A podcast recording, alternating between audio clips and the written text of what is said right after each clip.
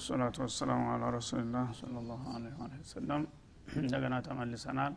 እና ስለ አየተል ኩርሲ ፈዳይል ስለ አየተል ኩርሲ ክብርና ማዕረግ በተመለከተ ነቢዩ በርካታ ሀዲሶች ተናግረዋል። ከነዛ አንዳንዶቹን ለምሳሌ እየጠቀስን እያለን ነው ጊዜ ያለቀውና አሁንም ወደ ፈዳኢሉ መቀጠሉን ትተን አሁን ወደ ቀጥታ ወደ አያቱ እንገባለን። አላሁ ላ ኢላሃ ኢላሁ እና እነዚህ እንግዲህ ይህች አያ ምን መለክት አላት በውስጧ? ይህን ደረጃ ያገኘችው መለክቷ ምንድን ነው ወደሚለው ስንመለስ የአላህን ሲፋትና ባህርያት ነው የምትገልጠው ማለት ነው። አንድ ዕልም ትልቅ የሚሆነው ያ መውዱዑ በውስጡ ያዘለው መልእክት ነው ደረጃውን የሚወስነው ማለት ነው። በአላህ ላይ ተአሉቅ የሆነ መልእክት ስላላት ነው ታላቅ ልትሆን የቻለችው ማለት ነው እንደገና ብርቅዬ የሆኑ ቃላቶች በሌላ ቦታ ብዙ ጊዜ ያልተደገሙ ቃላቶች በውስጧ አሉ። አላሁ ላ ኢላሃ ኢላ ሁወ አልሐዩ ልቀዩም ይላል። እስመ ልአዕظም የሚባለውም እዙ ውስጥ እንዳለ ተነግሯል ማለት ነው። እነ ሊላህ ትስዓተ ወትስዒን እስመን ዘጠና ዘጠኝ የሚሆኑ ስሞች አሉት። መን አህሷሃ ደኸለ ልጀና እነዛ ዘጠና ዘጠኝ ስሞችን ጠንቅቆ አውቆ በስራ ላይ ለዋላቸው ሰው ጀነት ይገባል ከተባለው መካከል ዋናዎቹ ዋና ስም እዚህ ውስጥ እዚች አያት ውስጥ ይገኛል ማለት ነው። እና እስሙላህ ልአዕظም ፊ ሰላቲ ሱወር በሶስት ሱራ ውስጥ ይገኛሉ የሚል መጥቷል ማለት ነው። አንደኛ በዚህ ሱረቱ ልበቀራ ላይ በዚህ አያት አላህ ስብሓናሁ ወተላ አላሁ ላ ኢላሃ ኢላ ወልሐዩ ልቀዩም ይላል። ሁለተኛ በቀጣዋ ሱራ ገና በመግቢያው ላይ አሊ ዕምራን አሊፍላሚም አላሁ ላ ኢላሃ ኢላ ወልሐዩ ልቀዩም ይልሃል ሶስተኛ ሱረቱ ጦሃ ላይ አላሁ ላ ኢላሃ ኢላሁ ወአነት ልውጁሁ ሊልሐይ ልቀዩም የሚለው አያት። እነዚህ በሶስት ሱራዎች ላይ እነዚህ ሁለት ታላላቅ ስሞች ተደጋግመዋል ማለት ነው እና እነዚህ እዚህ ውስጥ ይገኛል ከተባለ በዚህ በሶስቱም ቦታዎች ላይ ጎልቶ የመጡት ቃላቶች ልዩ ቃላቶች አልሀዩል ቀዩም የሚሉት ሁለቱ ቃላቶች ናቸው ማለት ነው። የእነዚህ ጥምር ነው እስመል አዕظም የተባለው ማለት ነው። ወይም አላሁ ላኢላሃ ኢላሁ ከሚለው ጀምሮ ያው እስመል አዕظም እሱ የታወቀ ነው። ለፍዘል ጀላላ እነዚህ ሁለት ስሞች ሲደመሩ ሶስት ሆኑ ማለት ነው። ከነዚህ ሶስት ስሞች ውስጥ እስመል አዕظም አለ። ወይም በድምሩ እስመል አዕظም ናቸው ተብሎላቸዋል ማለት ነው። እና እስመል አዕظም ምንድ ነው ኢዛ ሱኢለ ቢሄ አጃብ። በዚህ ተተጠየቀ ጌታ የተጠየቀውን ነገር እምቢ የማይልበት ማለት ነው። እና ወኢዘ ስቱዒዘ ብሄ አዓዝ እና በዚህ ታንዲ ነገር ጠብቀኝ ትብሎ ተተማጸነው የሚጠብቅበት የሆነ ልዩ ስም ነው ማለት ነው። አላሁ ላ ኢላሃ ኢላህ። አላህ ማለት ኢላሁ ልዓለሚን የዓለም ባለቤት ብቸኛ አምላክ የሆነው ጌታ ላኢላሃ ኢላሁ ከሱ በስተቀር ሌላ ተወዳዳሪና ተመሳሳይ የሆነ ጌታ ምንም የለም። ብቸኛው የዓለም ባለቤትና አምላክ ነው ማለት ነው። እና አላህ ያው መጠሪያ ስሙ ነው። እሽቲቃቁ እንዴት ተጀመረ የሚለው ብዙ የቋንቋ ሰዎች የተለያየ መልክ ይሰጡታል። በጥቅሉ ግን አላህ የሚለው ቃል ላኢላሃ ኢላሁ አላህ ማለት ረብ ልዓለሚን ነቢዩላህ ሙሳ ያው እንደፈሰሩት ወማ ረቡ ልዓለሚን በሚላቸው ጊዜ ረቡ ሰማዋት ወልአርድ ወማ በይነሁማ ይላሉ ማለት ነው። እና የዓለማት ባለቤት የተባለው ሰማያትና ምድርን በውስጥና በዙሪያቸው ያሉትን ፍጥረታቶች ብቻውን ያስገኘ ኃይል ስሙ አላህ ይባላል ባጭሩ ማለት ነው። ይህ ጌታ ላኢላሃ ኢላሆ እሱን በዛቱም ሆነ በሲፈቱ በአህዋሉም ሆነ በመብቱ የሚወዳደርና የሚፎካከረው ማንም የለም። ብቸኛ ወሳኝ ኃይል ነው ማለት ነው። አልሐዩ ልቀዩም እንደገና ደግሞ ፍጹም ህይወት ያለው እርሱ ብቻ ነው። ህይወት ያላቸው ብዙ ፍጡሮች አሉ ግን በሱ ህይወት አንጻር ሲታዩ ሌሎቹ እንደ ህይወት አይቆጠሩም ማለት ነው። ፍጹም የሆነ የተሟላ ህይወት ባለቤት የሆነው እርሱ ብቻ ነው ይላል ማለት ነው አልቀዩም ቀዩቡ ሰማዋት ወልአርድ ሰማያትና ምድርን በዙሪያና በውስጣቸው ያሉ ፍጥረታቶችን ደግሞ የሚያስተዳድርና የሚቆጣጠር ዳር እስተዳር ሁሉንም ፍጥረታቶች የሚቆጣጠር እርሱ ብቻ ነው ማለት ነው። እና እነዚህ እንግዲህ ስሞች ከማንም ኃይል ይለዩታል አላህን ስብሓነ ወተላ በአንዲቱ ስም እንኳ ሊወዳደር የሚችል ምንም ነገር የለም። አላህ በሚለው ቃል ደረጃ በትርጉሙ እሱን የሚመስል ሌላ አላህ አምጡ ቢባል ሊመጣ አይችልም። ማለት ነው? አልሀዩል ካሚል ልሀያት ህይወቱ ደግሞ ፍጹም የሆነ መነሻው ከዚህ ጊዜ ጀምሮ የማይባል መጨረሻው እዚህ ጊዜ ላይ የማይባል መነሻ መድረሻ የሌለው ህይወት ገደብ የሌለው ህይወት እንደገና እንከን የማይነካው ህይወት ማለት ነው። የፍጡሮች ህይወት ግን ከዚህ በጣም የደከመና የወረደ ነው ማለት ነው የአላህ እንግዲህ ኡሉህያ አንደኛ በኡሉህያው ደረጃ በውሸት ካልሆነ በስተቀር በእውነት የዓለም አምላክ ሊሆን የሚገባው አንድም ነገር የለም ማለት ነው። ውሸታሞች ግን ውሸታቸው ሊደረድሩ ይችላሉ። እኔ ለአስማውን ሰመይቱም ውሃ ነው። ተጠሪ የሌለው ስም ባዶ ብቻ ነው ማለት ነው። በተጨባጭ ግን በአላህ ደረጃ የዓለም ባለቤት ሊሆን የሚገባውና አምልኮ ሊሰጠው የሚገባው ማንም የለም ይላል ማለት ነው በህይወቱም ደረጃ እንደዛው የሰዎችን ወይም የሌሎችን ፍጡሮች ህይወት ካየህ እንደ ህይወት አይቆጠርም። ለምን? በይዘቱም በሂደቱም በመጠኑም በባህሪውም ከአላህ ህይወት ጋር ሊቀራረብ የሚችል ነገር የለም ማለት ነው። የአላህ ህይወት መጀመሪያ በጊዜም በቦታም አይገደብም ማለት ነው። ፍጡር ግን ከጊዜ በፊት አልነበረም ተትንሽ ጊዜ በኋላ መጥቶ ነው ህይወት ያለው የሚባለው ማለት ነው። ተትንሽ ቆይታ በኋላ ደግሞ ያቺ ህይወት ትከስማለች ማለት ነው። ብልጭ ብላ ድርግም የምትል ነገር ናት። ህይወት የምትባል ቋሚ ነገር አይደለችም ማለት ነው። በዛችውም እድሜዋ ደግሞ ስንት እንከን ያጋጥማታል። በየቀኑ የተለያየ ችግር ይፈራረቅባታል በፍጡሮች ህይወት ላይ ማለት ነው። አላህ ግን ይሄ ሁሉ ነገር የለበትም። ስለዚህ የፍጡር ህይወት አላህ የቀደረልህን ያደረጎትህን ያህል ነው። አንዳንዱ ገና በጽንስ የሚጨነገፍ አለ። አንዳንዱ ተወልዶ ወደ አሁኑ የሚሞት አለ። አንዳንዱ በሁለተኛው ቀን በሶስተኛው ቀን በሳምንቱ በወሩ እንዳለ እንግዲህ እንደ ድርሻው ነው እንጂ ዘላቂ የሆነ ቋሚ ህይወት ያለው ምንም ነገር የለም ከአላህ በስተቀር ማለት ነው። የአላህ ህይወት ግን ፍጹም የተሟላ ነው። መጀመሪያ በጊዜም በቦታም በሚወሰንና የሚገደብ አይደለም። ከዚህ ተነስቶ እስከዚህ ድረስ ነው ህይወቱ የሚባል ነገር የለም ማለት ነው።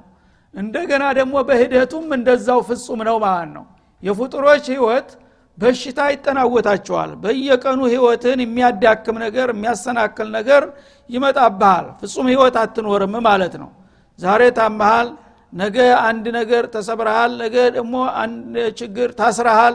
የተለያዩ ነገሮች ሁልጊዜ ጸረ ህይወት የሆኑ ነገሮች ነው ሁልጊዜ የሚዳስሱህ ማለት ነው አላህ ግን አንድ ነገር ህይወቱን የሚያደፈርስ ነገር ጭራሽ አይነካውም ማለት ነው። ምክንያቱም የሁሉም ባለቤት ስለሆነ ህይወቱን እንከን የሚባል ነገር አይነካውም ማለት ነው።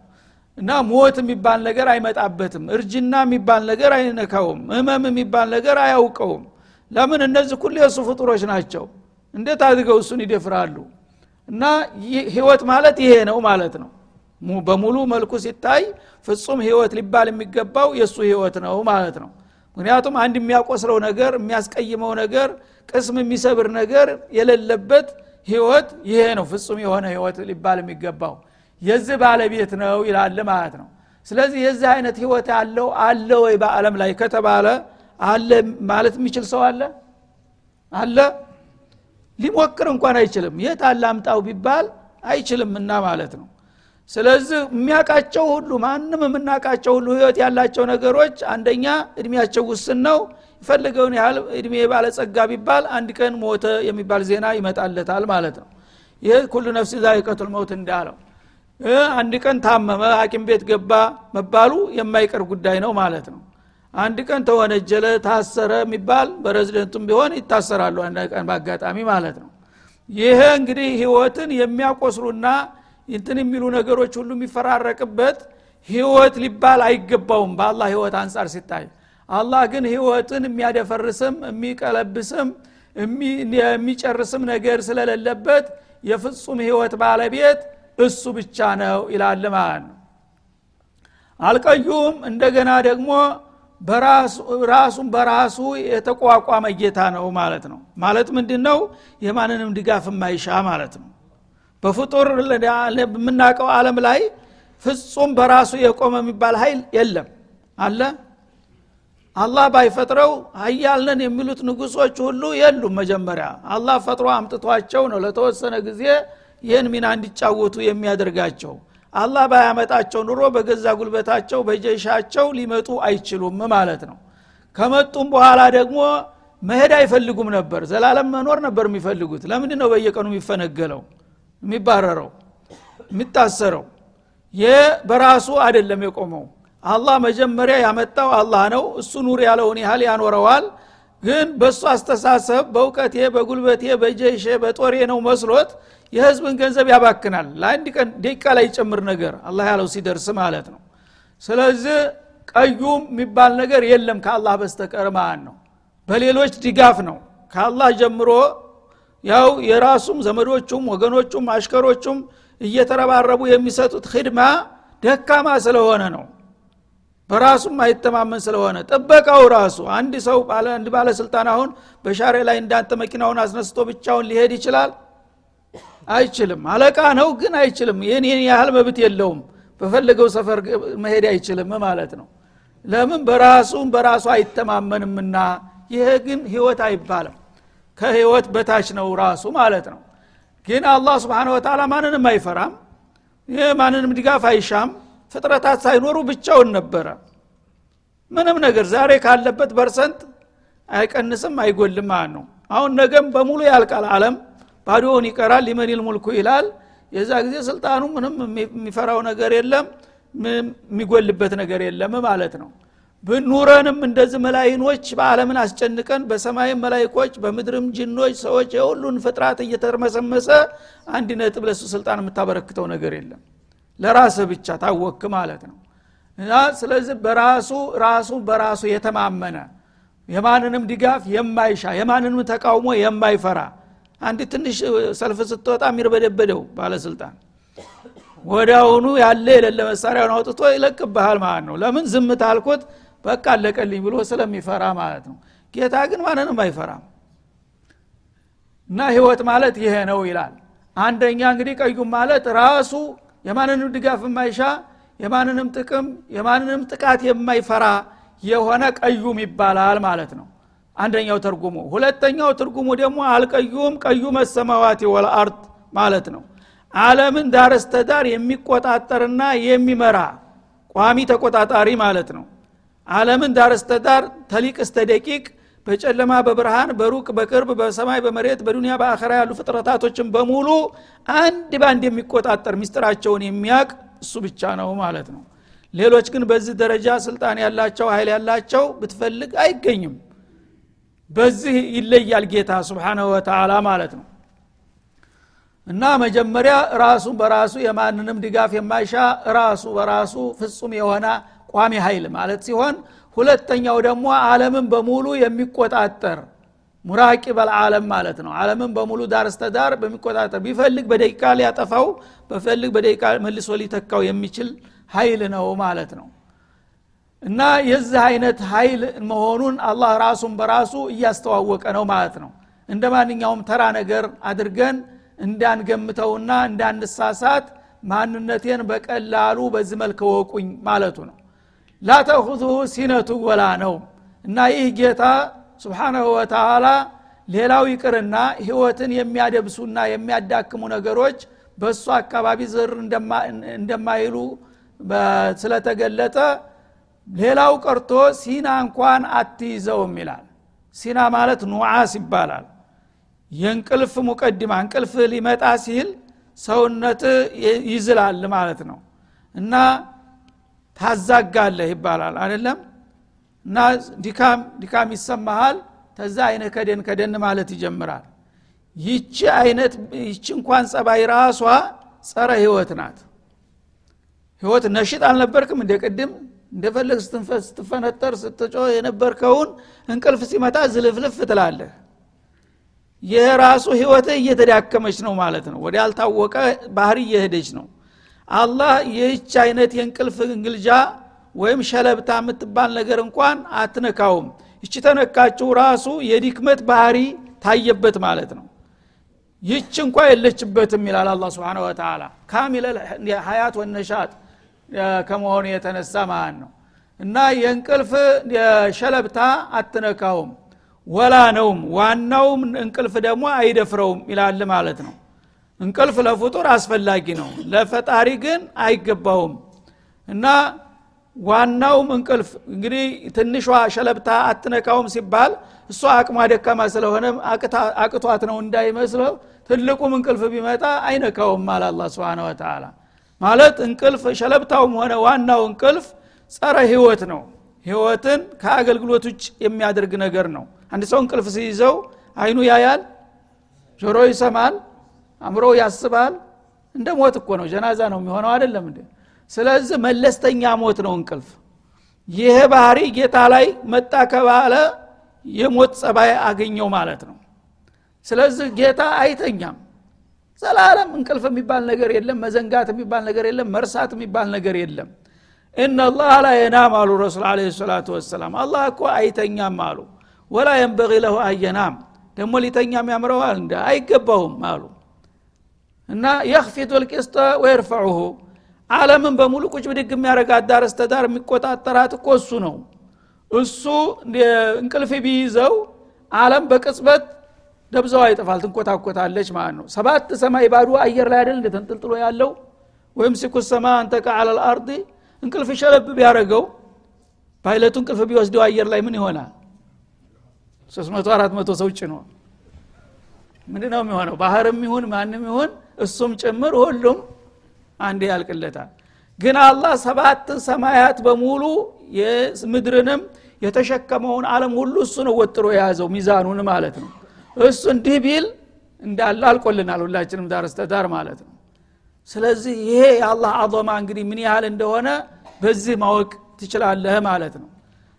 እሱ አንድ ቀን እንግዲህ መላይን አይባል መለኪያ መደኪያ የለው። ይህን ያህል ጊዜ ብሎ የሚወሰን ነገር የለም እንቅልፍ የሚባል መዘንጋት የሚባል ነገር የለም።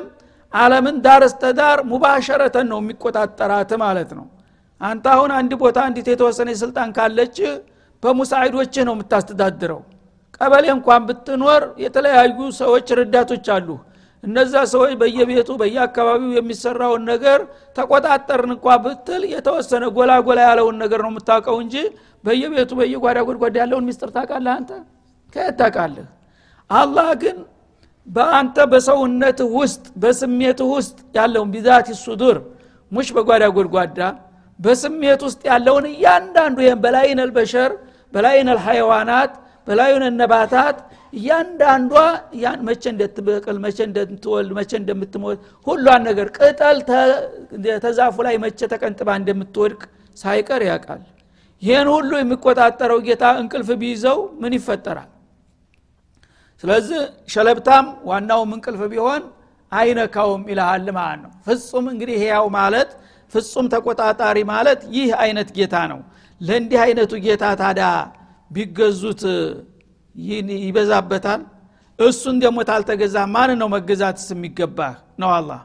ማንነቱን ስታውቅ ለጌታ እንግዲህ አንተ በጣም እፍረት ነው የሚሰማ እንዲህ አይነቱን ጌታ እንዴት እንደ ቀላል ነገር ረስቼና ዘንግቼ እሱ የጠላውን እሰራለሁ እሱ የከለከለውን እሱ የወደደውን ያዘዘኝን አጓድላለሁ ማለት እንግዲህ እንድትችል ነው ማንነቱን በዚህ መልክ የሚነግርህና የሚያስተዋውቅህ ማለት። ነው ላተኹዝሁ ሲነቱን ወላ እና የሸለብታም ሆነ ዋናው እንቅልፍ እሱን አይነካውም ሊይዘው አይችልም። ይህንን ቢያደርግማ ኑሮ ህይወቱ ራሱ ይጓደላልና ጸረ ህይወት ነው ራሱ እንቅልፍ። እንቅልፍ ለፍጡሮች አስፈላጊ ነው መጋቢ ነው። በስራ ዝለው ደክመው የዋሉት የተወሰነ ጊዜ እንቅልፍ ሲይዛቸው እንደገና ሰውነታቸው ታዲሶ ይመለሳል። ጌታ ግን የዚህ አይነት ድክመት ማረቂያ አያስፈልገውም። ምንጊዜም ፍጹም የተሟላ ህይወት አለውና ይላል ማለት ነው። ለሁ ማ ሰማዋት ወማ ፊ ይላል። ስለዚህ ይህን ያህል ሀያልና ፍጹም የሆነ ጌታ ለዓለም ምኑ ነው? አለም ከእሱ ጋር ያላ ግንኙነት ምንድ ነው አላቀዋ ካልክ ለሁ ማ ፊ ሰማዋት ወማ ፊ ልአርድ በሰማያትና በምድር ውስጥ ያሉ ፍጥረታቶች ሁሉ የእሱ ናቸው ይላል። ይሄ ደግሞ ሌላው መለዮ ነው ማለት ነው። ተሱ ውጭ ያለ ኃይል አለም በሙሉ በሰማይ በምድር ያለ የእሱ ነው የሚባልለት የለም። በውሸት እንኳ ቢሆን ማለት ነው። በውሸት እንኳ ቢሆን የለም። ይህን የተናገረ ሰው የለም እስካሁን ድረስ። ስብናላህ ምድርን በተወሰነ ደረጃ የተወሰነች ክልል አነረቡኩም ልአላ ያሉ ባለጌዎች ተገኝተዋል። ግን ሰማይ መሬትና በውስጡ ያለው ፍጥረታት በሙሉ የእኔ ንብረት ነው ብሎ መግለጫ የሰጠ እስታሁን አልተገኘም። አላህ ግን ይህ ሁሉ አለም የኔ ነው ይላል።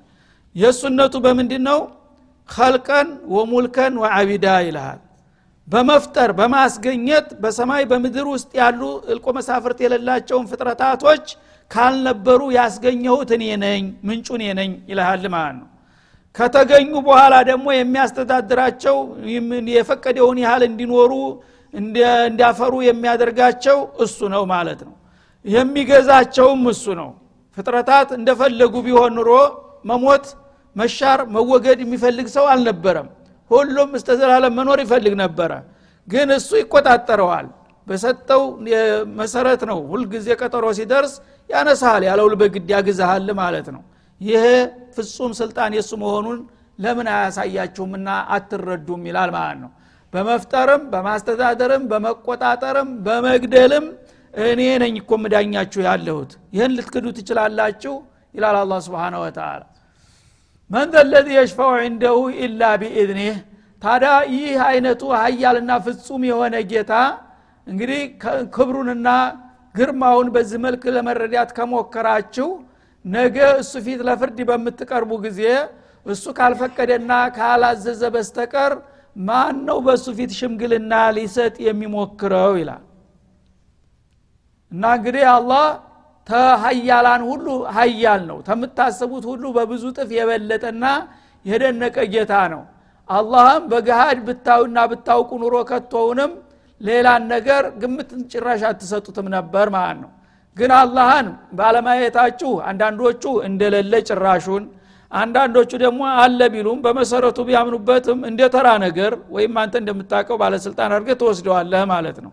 በትክክል ባለበት ተጨባጭ ሁኔታ ብትረዳው ግን አላህን እኮ ቀጥ ብሎ ማየሰብ የሚቻልበት ሁኔታ አይደለም።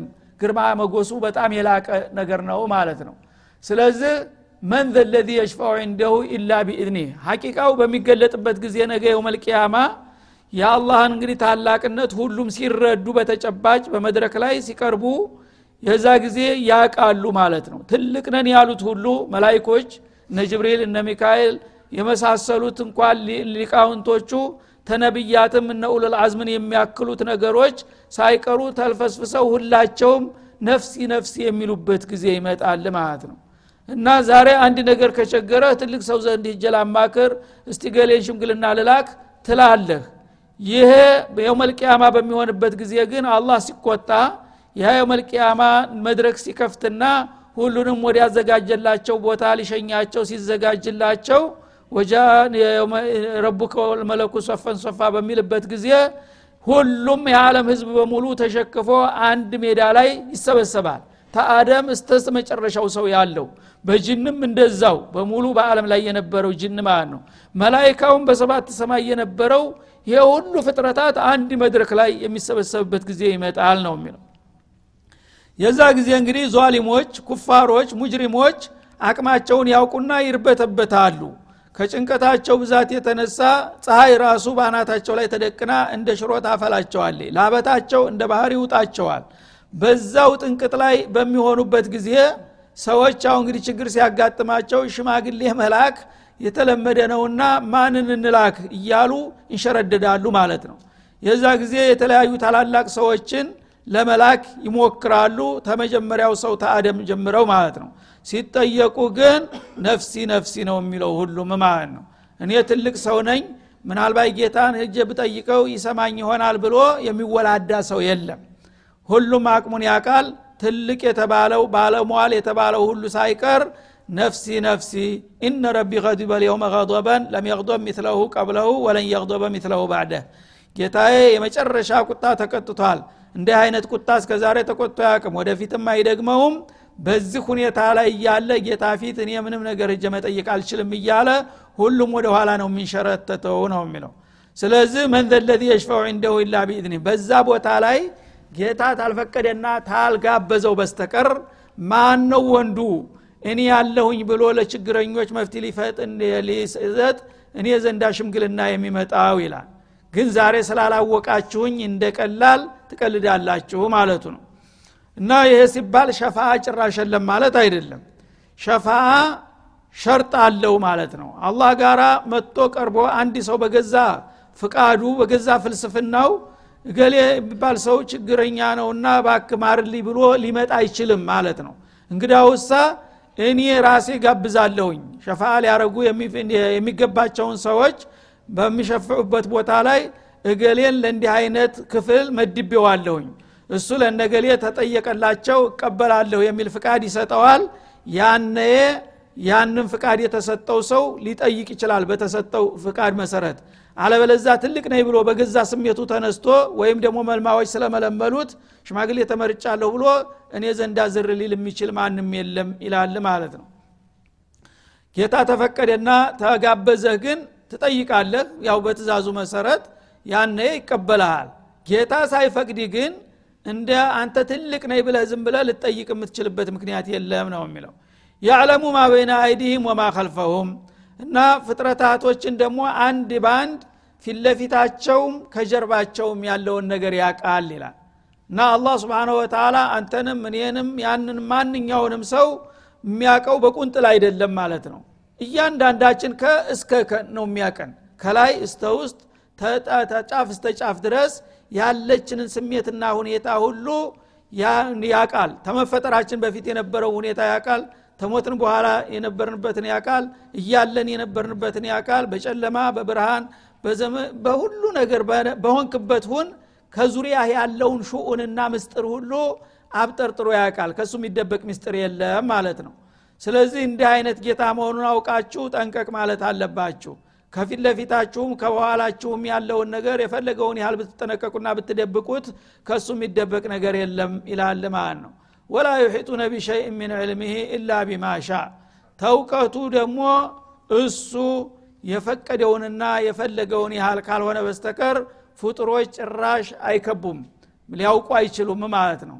ማንም አዋቂ ሊቅ የሚባለው በአለም ላይ በሰማይም ሆነ በምድር መላይካም ጅንም ሰውም ይሁን የፈለገ አዋቂ የተባለ ሊቅ ጌታ ያደረጎተውን ያህል ኢሚንት እውቀት ነው የሚያውቀው ማለት ነው እንጂ የተሟላ እንደ ጌታ አለምን ያካተተ እውቀት ማንም የለውም። በዚህ ባህሪውም ደግሞ ማንም አይወዳደረውም ማለት ነው። ፍጡር ማን ናት? እንኳን የጌታን ሽኡን ቀርቶ የራስክን ሽኡን አታቅም አንተ እንደ ፍጡር የፈለገው ሊቅ ፕሮፌሰር ምን ሙስተሻር ብትለው የራሱን ዙሪያ አያቅም የራሱን የውስጥ አካሉን ብቻ አይደለም የማያቀው የውጭ አካሉን የማያቅና የማያይ ነው ፍጡር ፍጡር ጀርባውን ያህል አንተ ጀርባ ይታያል አሁን? ጀርባ ይታያል ስብናላህ የሰው ልጅ ደካማነቱ ይሽ ጀርባ ወደ ኋላ አይን ፊት ለፊት ስለሆነ ነው። ግንባርህን እስታያለህ ግንባርም አይታይም። ትንሽ አይን ጎድጎድ ስላለች በዛው ስሯ ያለውን አታይም ማለት ነው። አታቅም እዚ ላይ አሁን ቆሻሻ ቢኖርብህ ችን ቆሻሻ ብሎ ጓደኛ ነው የሚጠርግልህ። አንተ አታያትም። ይሄ ነው ፍጡር ደካማነቱ። ጌታ ግን ማ በይነ አይዲህም ወማ ከልፈውም በሰማይ በምድር በጭረማ በብርሃን በሩቅ በቅርብ ያለ ሁሉን ነገር በውስጥ አካል በደምህ በጥንት ውስጥ ያለውን ነገር ሁሉ የሚያይና የሚያቅ የሆነ ጌታ ነው ይላል ማለት ነው። ስለዚህ ወቅቱ ስላለቀ ያው ማጠቃለል አልተቻለም። ነገ እንሻ አላህ እንደገና እንመለስበታለን። ወሰለ ላሁ ወሰለማ አላ ነቢይ ወኢላ ሊቃ